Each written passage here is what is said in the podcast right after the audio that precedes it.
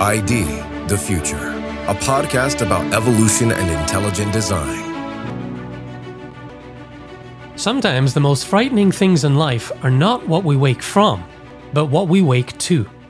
Welcome, dear listeners and viewers, to ID the Future. I'm your host, Andrew McDiarmid.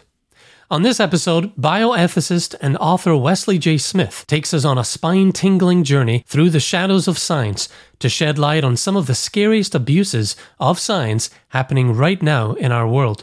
Wesley is chair and senior fellow of the Discovery Institute's Center on Human Exceptionalism, where he hosts a podcast called Humanize. He is author of more than 14 books on human dignity, liberty, and equality, the most recent being an updated and revised edition of Culture of Death The Age of Do Harm Medicine. Wesley has been recognized as one of America's premier public intellectuals on bioethics by National Journal and was honored by the Human Life Foundation as a great defender of life for his work against suicide and euthanasia. He has appeared on more than a thousand TV and radio programs, including national shows like ABC Nightline, Good Morning America, Larry King Live, CNN, Anderson Cooper 360, and Fox News Network. His writing has appeared in Newsweek, The New York Times, The Wall Street Journal, USA Today, The Telegraph, Western Journal of Medicine, the American Journal of Bioethics, and elsewhere. And when he finds the time, he also writes regularly at humanize.today, evolutionnews.org, and National Review. Wesley, welcome to ID the Future. Thanks very much. Good to talk to you. Well, today we have the unfortunate task of revealing some of the ugliest and most frightening things being done in the name of science right now.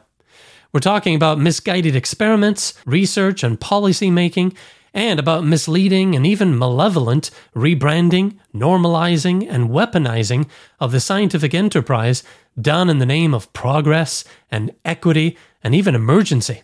Our journey today is merely a brief survey of these many fearful developments and we may indeed revisit some of them on future episodes. And listeners and viewers, though you may feel dread or disgust or downright bone chilling terror at what you hear today, take heart. For even at this late, dark hour, there's still time to save yourself and many others from the spectre of scientific doom that looms large. Well, Wesley, let's start with the topic of one of your books, A Culture of Death, that has emerged in recent decades. A modern bioethics movement has influenced many doctors to betray their hip- Hippocratic oath and compromise on issues in medical ethics like euthanasia, organ harvesting, and patients' rights. Listeners and viewers may recall the controversy over Terri Schiavo uh, nearly 20 years ago. You recently wrote that Terri's case was a culture of death tipping point and that in the last two decades, we can trace a profound lessening in our commitment to the value of human life. A recent example is a critically ill British teenager currently embroiled not only in fighting for her life medically, but in fighting the National Health Service in Britain and the courts over plans to stop her treatment and proceed with end of life care. She wants to go to Canada for an experimental therapy, which she believes might help her rare genetic condition. But her fate is in the court's hands. Wesley, can you speak to the current state of things in this culture of death and where things are headed? Yeah, sure. You know, it's very telling that doctors no longer take the Hippocratic Oath. And they don't take the Hippocratic Oath precisely because, under modern sensibilities, things like abortion and euthanasia are acceptable. And I would point out that that uh, poor British girl that you described has since died. Uh, she was never allowed to pursue the kind of care that she wanted for herself and that her parents wanted for herself. Mm. And that brings up the issue of do harm medicine. Uh, often today, things that used to be considered an unequivocal harm are now thought of as a proper medical uh, treatment. Things like assisted suicide. Uh, we see th- uh, advocacy for declining wanted treatment in what's called futile care or inappropriate care, where doctors say no to wanted, and I emphasize wanted life sustaining treatment, like that case in Britain. You also see advocacy for things such as uh, healthcare rationing. Meanwhile, doctors uh, who wish to uh, practice traditional Hippocratic medicine or perhaps follow things like Catholic healthcare uh, moral maxims are being forced to abandon those in favor of the current, uh, uh, we might call uh, unethical standards of care, such as the, what's going on with children and transgenderism. So we have, a, I think, a crisis in healthcare that is uh, destroying the people's faith in organized medicine. Okay. And we need only look at our cultural cousins, Canada, to see how, as you put it, they've fallen off the euthanasia moral cliff. You've written that based on what's going on there, people with disabling conditions and those who love them should be very scared. Uh, can you give us some examples of what's happening in Canada and what might be brought here? Sure. In Canada, um, a court ruling, Supreme Court ruling in Canada, ruled that euthanasia was a constitutional requirement. And the parliament passed a law that said uh, euthanasia would be permissible, and we're talking about lethal injection euthanasia, for someone whose death is reasonably foreseeable. Well, that, of course, was a wide enough category to drive a hearse through. Uh, but it didn't stop there. Uh, now in Canada, after only a few years, people with disabilities can be given the lethal jab. People with chronic illnesses can be given the lethal jab. Uh, the uh, frail elderly can be given the lethal jab. We've even seen cases of elderly people who are lonely being given the lethal jab. And starting next year, the mentally ill will be allowed to have lethal injection euthanasia. And by the way, sometimes these killings, and it is killing, it's homicide. It's not unlawful homicide, so it's not murder, but it is homicide. These are now conjoined with organ harvesting. In fact, in Ontario, if you qualify for euthanasia, the organ procurement organization that coordinates getting organ donations will contact you before you're killed and ask for your liver.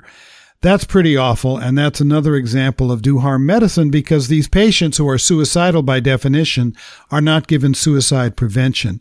And so you get to the place where a patient can be thought of as objectified. That is, that their organs are considered more important than their lives. Wow. Yeah, you can clearly see where this is heading and, and, and how the erosion of, of human life and human exceptionalism is progressing. And it also violates human exceptionalism because it violates our duties to people. You know, human exceptionalism is both about the unique dignity of human life, but also our moral responsibilities to each other, particularly the vulnerable and the ill. So uh, this violates human exceptionalism both coming and going. Right. Well, the modern scientific laboratory, you know, might look very um, appealing, you know, white walls, um, great new equipment and a far cry from the attic or the, the hut that is in Victor Frankenstein and his monster story. But that doesn't mean that mad science or dangerous biotechnology experiments aren't being done. And you report on them quite regularly. Uh, there's something called synthetic embryos or embryo models that are opening the door to experimentation on the living unborn. Can you tell us a little bit more about what you found there?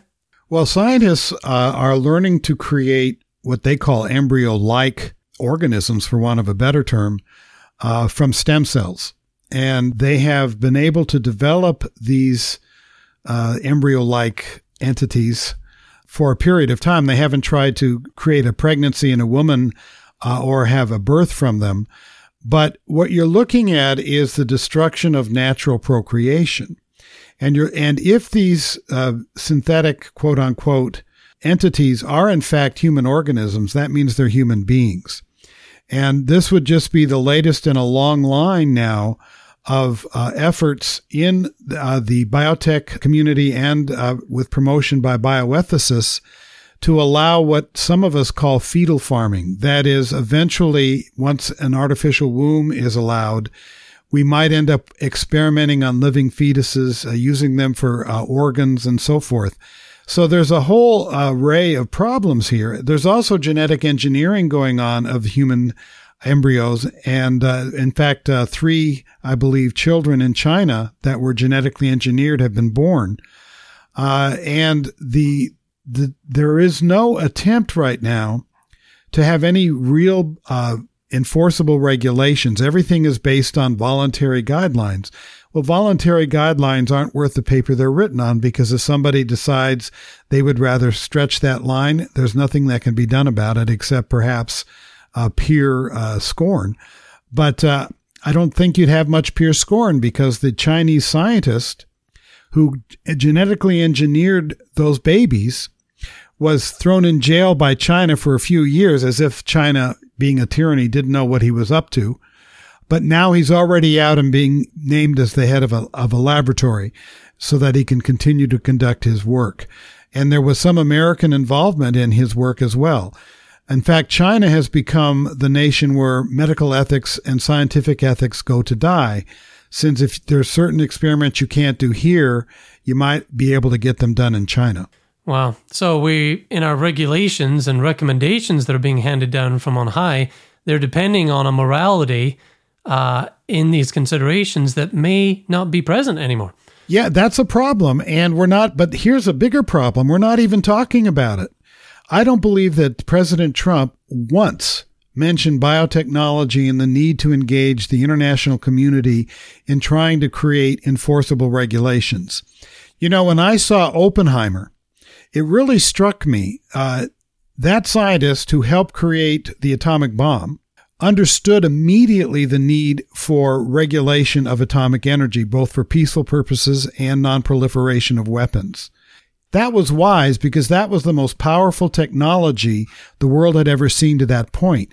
But I submit that biotechnology, uh, the ability to change any life form uh, and any cell through genetic engineering and other technologies that are coming down the line are even more powerful than atomic energy. But unlike then, we are not attempting to create nonproliferation or uh, enforceable limits on the uses of these new uh, um, uh, pro- our new scientific prowess.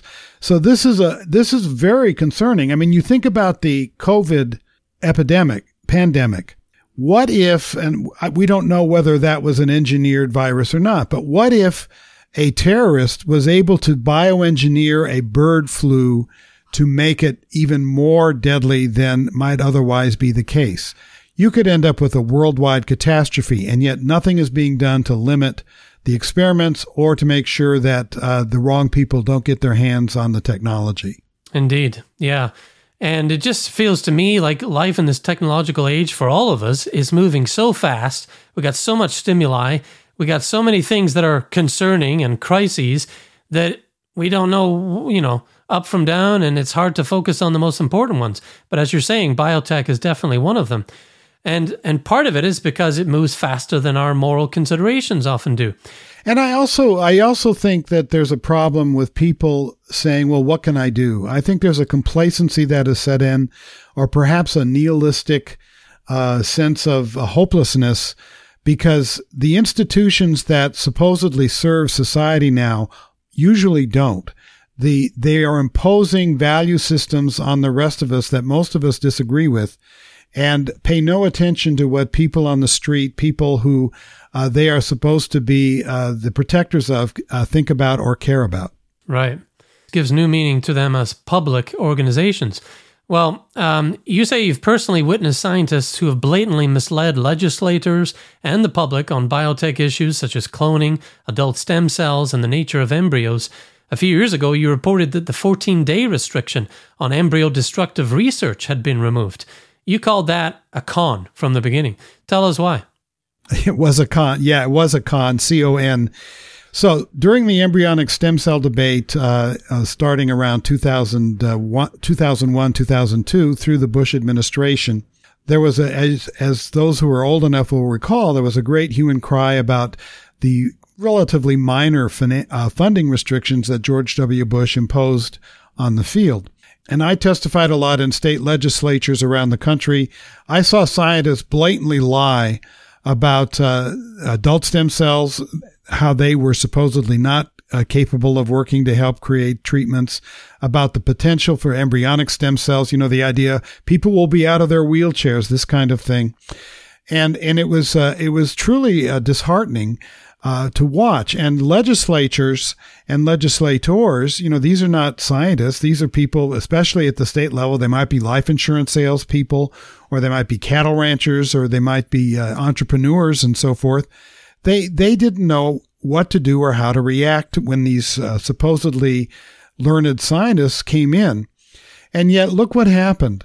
Uh, when George W. Bush said that he believed scientists had the capacity to create uh, pluripotent stem cells, meaning uh, stem cells that can become any kind of tissue. Ethically, he was he was scoffed at, and yet before his term ended, that actually happened because George Bush put the focus on the importance of the human embryo in terms of ethics and morality. These are nascent human beings. And we now have what's called induced pluripotent stem cells, where scientists can actually take your skin cell, change them into stem cells, and then uh, they those stem cells can be used in much the same way that scientists had hoped for embryonic stem cells. And postscript, 20 years after that great debate, adult stem cells are the ones that are providing treatments in the clinic and that are actually having the greater hope. There's not one clinically approved use of embryonic stem cells in medicine. And yet back in 2002, 2003, we were promised they were the gold standard. And those uh, who said that no, there's be- a better way and a more ethical way were branded anti-science. What a pejorative. Uh, science requires dialogue and science requires ethics. And in the great embryonic stem cell debate, the people who opposed embryonic stem cell funding and human cloning research had the right call. Wow, disturbing. Well, other frightening frontiers in biotech include lab grown eggs and sperm, artificial wombs, human genome editing, three person baby IVF, and more. Is there any way to slow or stop the march towards these things? I know you said ethics, but how do we how do we get people to engage? It's really hard. Uh, first, um, there's a lot of money at stake in in these uh, industries, particularly in the IVF industry and and you know procreation industry.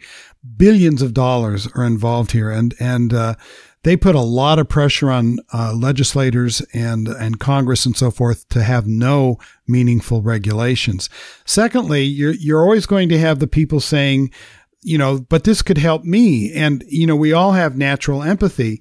Uh, but even though some of these procedures could lead to very unnatural outcomes, uh, we seem very hesitant to say, you know what, we really do care that you're suffering like this and that you feel bad, but there have to be certain lines drawn for the benefit of the general welfare. We seem to have lost that capacity. And finally, a lot of people just don't think they can understand uh, these technologies, which is part of the reason I write about it a lot. Uh, because I do have a talent for taking complicated and seemingly uh, uh technical issues and translating them into what I call real people's language. So it is important for people to know about this and to engage in this. But it's it's very hard in a time when the institutions of our society pay very little attention to what the people think. Yeah, yeah, and uh, and what you produce is such a great resource for that reason, just to communicate these things to the public. Well, now, as commitment to the value of human life is going down, the push to recognize the rights of non human things uh, continues. In an effort to move closer to the end goal for animal rights activists, which is outlawing all human ownership of animals, they want to give voting rights to animals now. It sounds crazy and otherworldly, but it's happening. And in other news, the, na- the nature rights movement wants to grant rights to, wait for it, oceans. When does the radicalism there stop? And what else is being done to erode human thriving with radical environmentalism? I've come to believe that there is no stopping of the radicalism. Uh, once uh, one uh, objective has been achieved, it's on to the next. Uh, let's talk first about animal rights. Animal rights is not the same thing as animal welfare, although sometimes the media uh, uses them interchangeably. Animal rights is an ideology that says human beings and animals are equal.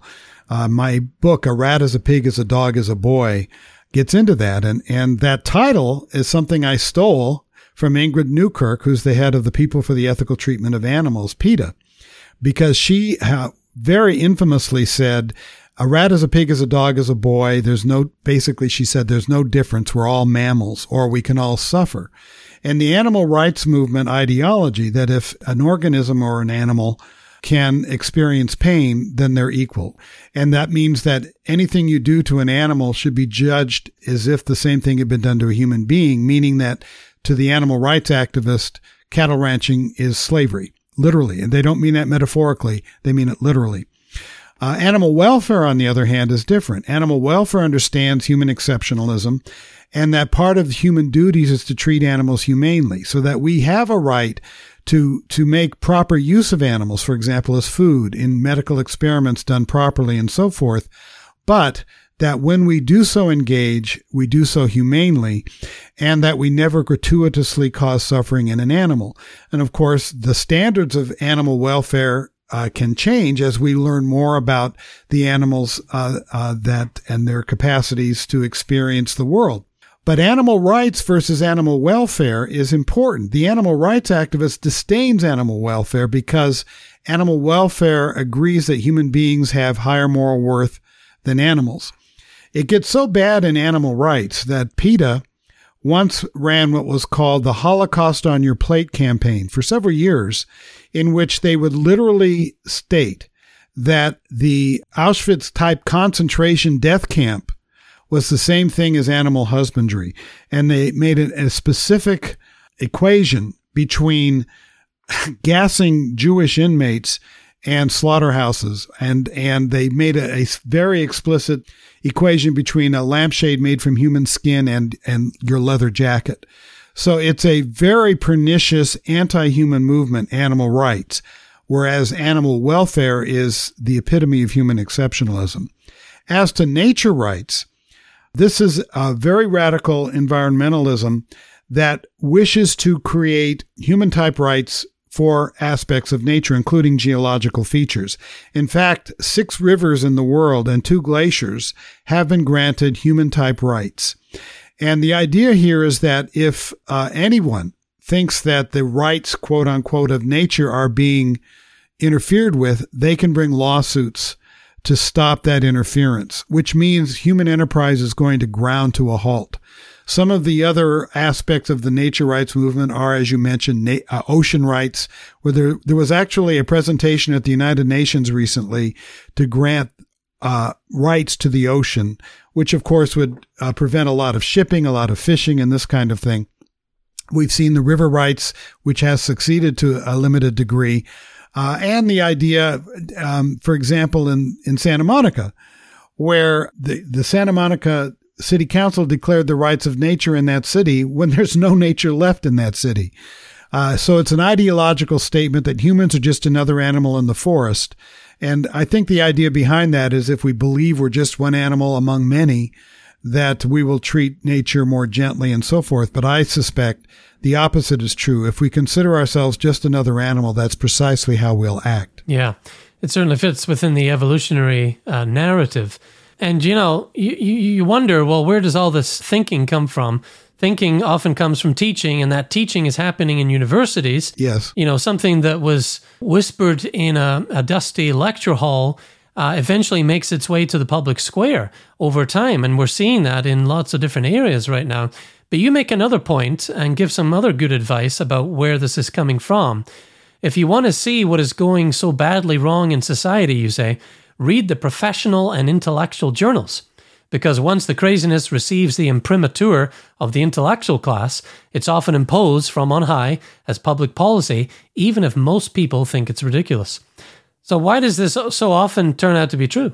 Well, because public policy is, is basically a top down enterprise, not exclusively, but quite often. And the problem here is that many of the scientific and medical journals, the bioethics journals, are as much um, ideological tracks as they are uh, scientific uh, studies.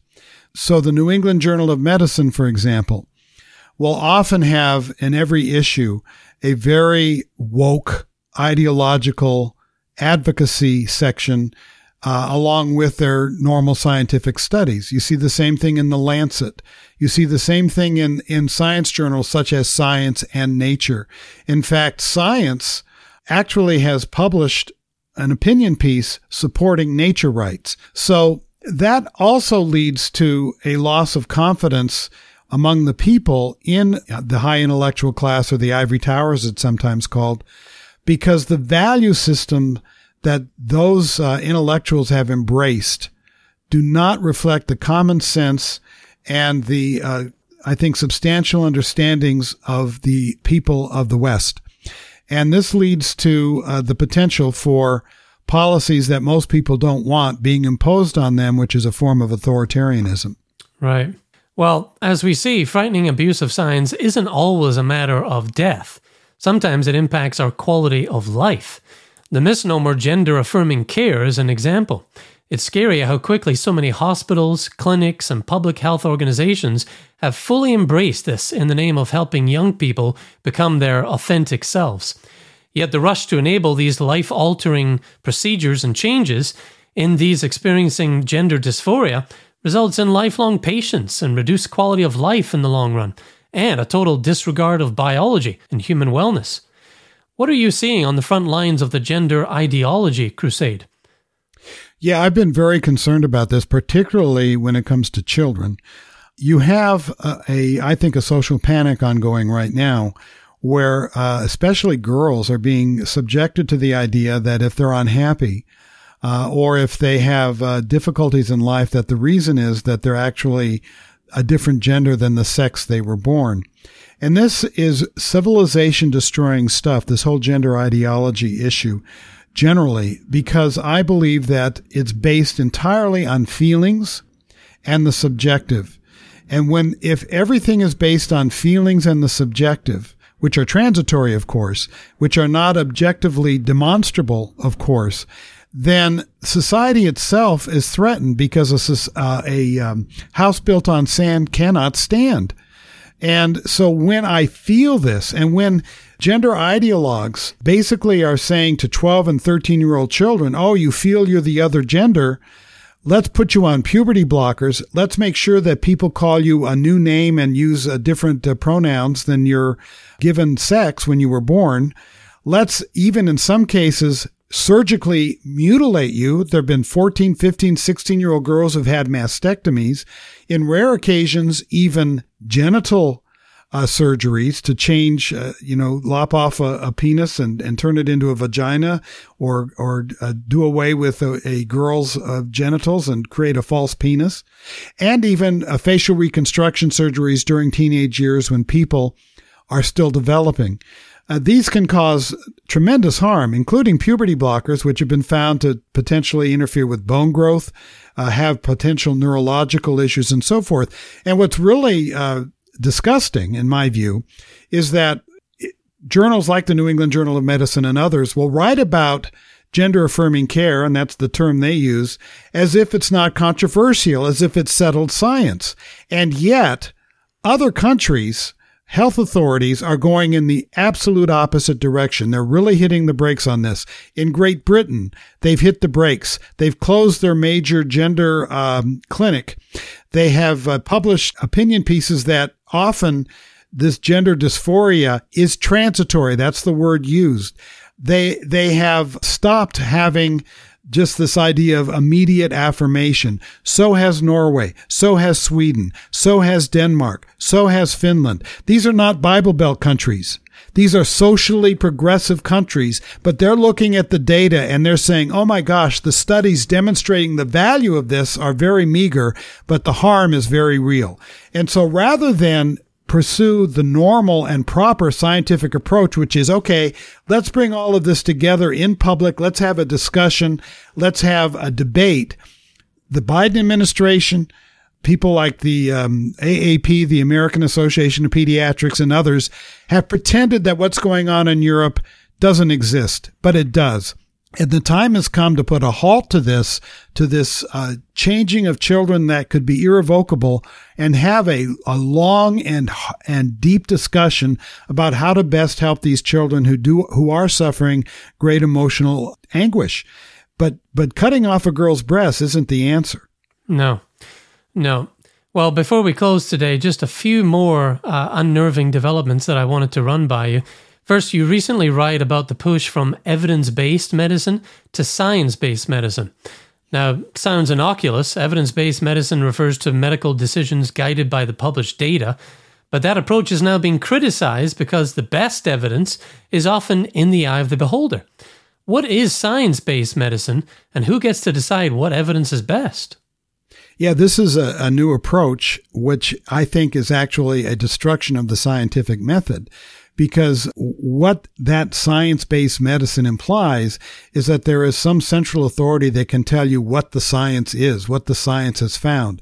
And often science has different analyses. People look at it differently. There are different facts that come in. So the best way to, to find public policy is to bring in all the evidence and hash it out, not to have the best approach you know, imposed from on high. During the COVID pandemic, we saw a lot of this where, uh, let's say the public health authorities decided, as an example, that uh, shutdowns are the only answer. And then when you had uh, people like Jay Bhattacharya and others who wrote the Great Barrington Declaration questioning whether shutdowns were actually best, particularly for children, keeping children out of school, they were attacked by the powers that be. They were attacked by the media. They were uh, castigated by their own universities when what they were engaging in was proper scientific questioning and heterodox hypotheses. That is how science is supposed to work. Having a one size fits all or some central command structure that decides what is the proper approach and what is the proper evidence is not science. That's ideology. Hmm.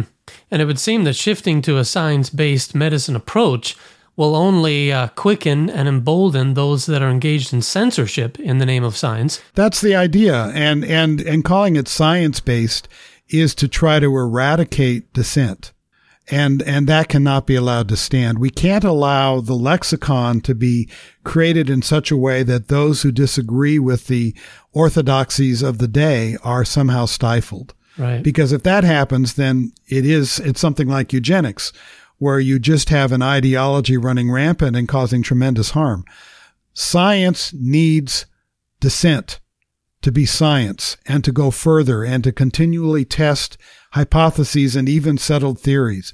And that's why we can't allow this kind of science based approach as opposed to evidence based approach to prevail. Here, here. Well, finally, there's the frightening reality that science and medical journals have become highly ideological on many of the most important and contentious societal issues of the day. In a recent article, you warned that severing the discourse from true scientific objectivity could mean legitimate research gets stifled, articles get refused by politicized editors, and even that scientists will self censor. Oh, I better not put that in. Oh, I better re uh, reword this or, or redo this. And we're already seeing this. You go on to relate the very recent story of a climate scientist who acknowledged that he pulled his punches in a climate change article in order to be published in the prestigious journal Nature. And in his article telling his story, Patrick T. Brown writes in theory, scientific research should prize curiosity, dispassionate objectivity, and a commitment to uncovering the truth. Surely those are the qualities that editors of scientific journals should value. But it isn't so, is it? Well, increasingly that seems to be the case. And I was really um, proud of that scientist who believes in climate change, but who, who said, you know, the recent fires, I believe it was in California, were not just climate change caused, there were other factors involved, but he didn't put that in, that kind of hedging, that kind of nuance, because he believed that he and his co authors' piece would not have been published otherwise. And that's really frightening. And the editor of Nature denied it. But clearly, there's the impression out there among uh, scientific researchers that this is true. And of course, you also have to follow the money. And issues like climate change, all the money is going to go to people finding that climate change is worse and a lot less money going to people who might be questioning current orthodoxies. You see that in gender ideology, which we discussed earlier. When the New England Journal of Medicine publishes article after article in favor of gender ideology without even mentioning dissents, uh, it's pretty clear that if somebody provided a really good critique of gender ideology, well sourced, you know, well backed up with citations, it's unlikely that the editors would publish it because uh, they might be afraid of the uh, hue and cry that would come once they did that. And we've seen case after case of scientific journals uh, publishing heterodox views and then having uh, the uh, orcs, if you will, attack them and try to get them fired uh, as a consequence of breaking orthodoxy. In fact, at the Discovery Institute, when Steve Meyer uh, years ago published a piece, a peer-reviewed piece in, I believe it was the Smithsonian, uh, Richard Sternberg was assaulted, not physically, but uh, in his career for having had the temerity to actually publish a dissenting view to the point that even the General Accounting Office said he was being discriminated against in employment.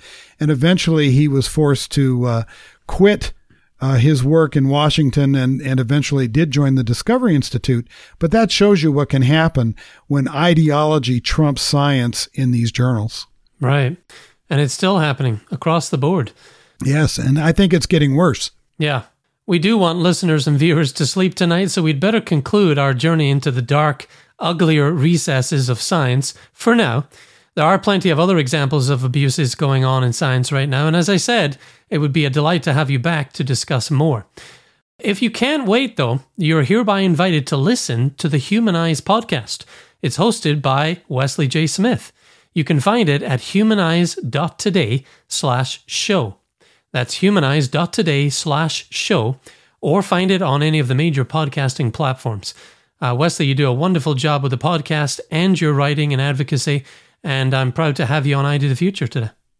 Thanks very much. And Humanize isn't so much about what I think, but about what my guests think. Uh, and I have guests that both agree with me and disagree with me. I've had people like Jay Bhattacharya of the uh, uh, Great Barrington Declaration. I've had the novelist Dean Koontz talking about human exceptionalism in his fiction. I've had the animal rights uh, advocate uh, Gary Francione. I've had the transhumanist uh, Zoltan Istvan. I've had the Chinese human rights activists and so forth. So I hope people will listen because it isn't about me. It's about important ideas and principles. Right. Yeah. And that's at humanize.today slash show. Well, this has been an eerie journey through the realms of shadowy science. We're glad you joined us for it. And as the midnight hour approaches, may a spirit of wisdom and discernment guide you in your evaluation of science. Stay close to evolutionnews.org and humanize.today they are sharp and powerful weapons to use against scientism and scientific abuse. I'll close with the words of a certain cinematic renegade. If you're listening to this, you are the resistance. I'm Andrew McDiarmid for ID the Future. Thanks for listening. Visit us at idthefuture.com and intelligentdesign.org. This program is copyright Discovery Institute and recorded by its Center for Science and Culture.